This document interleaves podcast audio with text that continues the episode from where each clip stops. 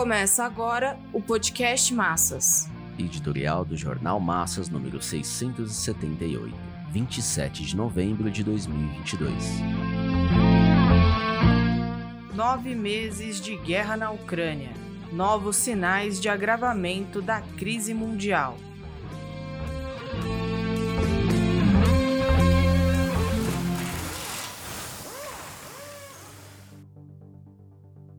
O prolongamento da guerra tem sido uma decisão dos Estados Unidos, a qual segue sua aliança imperialista europeia. O amplo apoio financeiro, militar e político ao governo Zelensky garantiu uma resistência que Putin provavelmente não esperava. O recuo inicial da ofensiva russa a Kiev foi interpretada como uma manobra tática, o fato de as forças russas passarem a controlar a região leste e sul da Ucrânia pareceu que se firmara uma consistente posição estratégica. O que permitiu à Rússia declarar a anexação de Donbass. A Putin poderia ser um trunfo para o caso de se abrir uma negociação de paz, mas para Zelensky, que segue as ordens de Biden, seria exatamente o contrário. As condições favoráveis à Rússia com o controle de Donbás e a decretação da anexação, passaram a depender do fracasso da contraofensiva das Forças Armadas de Kiev. A recuperação de Kherson, portanto, estabeleceu um novo desequilíbrio desfavorável à Rússia. A reconquista de parte do leste pelas tropas ucranianas evidencia o quão importante tem sido o municiamento de armas avançadas e o farto financiamento pelo imperialismo ao governo de Zelensky. A Rússia tem capacidade militar para interceptar o carregamento de armas que se realiza principalmente pela fronteira da Polônia com a Ucrânia, mas não o faz para evitar que a OTAN passe da intervenção indireta à direta. De maneira que a retomada de Kherson animou o imperialismo a insistir no prolongamento da guerra, que, iniciada em 24 de fevereiro, chega ao seu nono mês. Vozes que vêm das próprias hostes das potências chegaram a dizer que é preciso começar a pensar em uma solução para a guerra. Nesse sentido, foi interpretada a visita do chanceler alemão Olaf Scholz à China, logo após Xi Jinping ser mantido no poder pelo 20 Congresso do Partido Comunista. Acompanhado de uma comitiva formada pelas mais poderosas multinacionais, a mensagem do chanceler foi a de que a Alemanha estava disposta a conservar conservar as relações econômicas com a China, mas que o governo chinês deveria ajudá-la a manter a Rússia isolada. A questão ucraniana assim poderia ser equacionada com a mediação das autoridades chinesas. O encontro de Biden com Xi Jinping, por sua vez, serviu para pressionar a China no sentido de condenar um possível uso de armas nucleares pela Rússia. O chefe do imperialismo se valeu do encontro para fazer propaganda em favor de sua política que empurrou a Ucrânia e a Rússia à guerra e alertar o governo chinês de seu papel em coibir o avanço de experimentos nucleares pela Coreia do Norte. Não há dúvida de que a guerra comercial do imperialismo norte-americano se ampliará e potenciará ainda mais a escalada militar. Com o palavreado de concorrer pacífica e cooperativamente, Schulz e Biden mostraram que a China deve manter-se afastada da guerra na Ucrânia. O seu prolongamento joga contra a Rússia,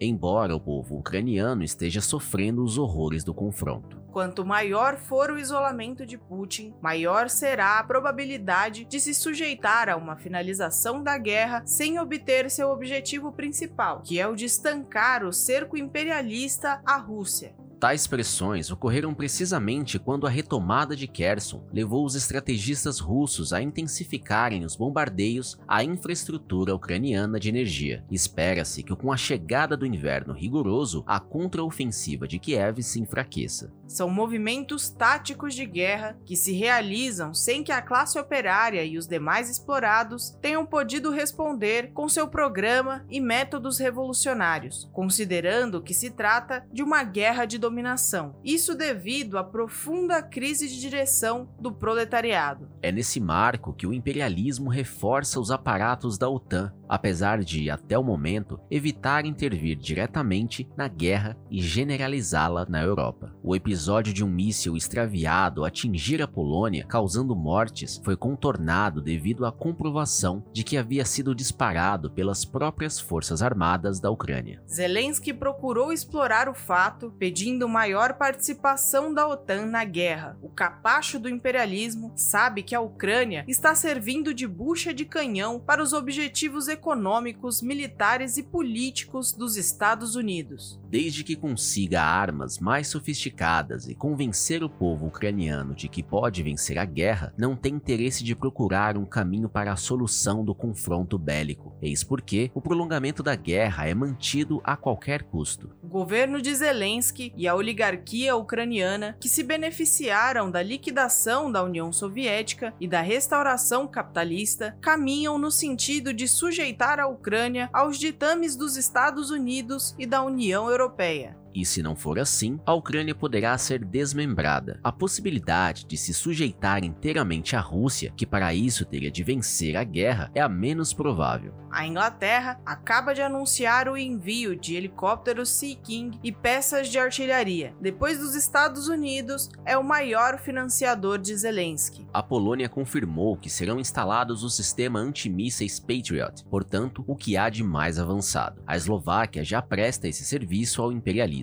Justamente Scholz, que se encontrou com Jinping e se referiu à paz, é o responsável por fornecer o modelo PAC-3 Patriot alemão. Embora porta-vozes da OTAN digam que se trata de uma medida preventiva, na verdade, o imperialismo está seguindo o cálculo de que a guerra poderá ultrapassar o terreno da Ucrânia e acabar colocando finalmente um confronto direto da aliança imperialista com a Rússia. A crise tomou uma proporção mundial tal que os Estados Unidos ameaçam intervir no Irã caso continue a auxiliar a Rússia e a avançar em seu projeto de arma nuclear. Ocorre o mesmo com a Coreia do Norte. A pressão sobre a China, evidenciada no encontro de Scholz e Biden com Jinping, expõe os novos sinais de agravamento da guerra na Ucrânia e os seus reflexos mundiais. A camisa de força que impede a classe operária de se manifestar e apresentar um curso revolucionário e progressivo à guerra deve ser rompida. Caso contrário, continuará a prevalecer o curso da barbárie. Um bom sinal nesse sentido tem sido as greves e manifestações em vários países da Europa que devem superar os limites das reivindicações econômicas. A crise de direção explica por que ainda não se deu um salto de qualidade no movimento dos explorados, que têm diante de si a tarefa de lutar pelo fim da guerra. No momento em que a luta de classes tomar esse caminho, virão à tona as bandeiras do Comitê de Enlace pela Reconstrução da Quarta Internacional. Eis, fim da guerra, desmantelamento da OTAN e das bases norte-americanas na Europa, revogação das sanções econômico-financeiras à Rússia, autodeterminação, integralidade territorial e retirada das tropas russas da Ucrânia. Pelo fim da guerra, sem os imperativos dos Estados Unidos, da União Europeia e da OTAN e por uma paz sem anexação.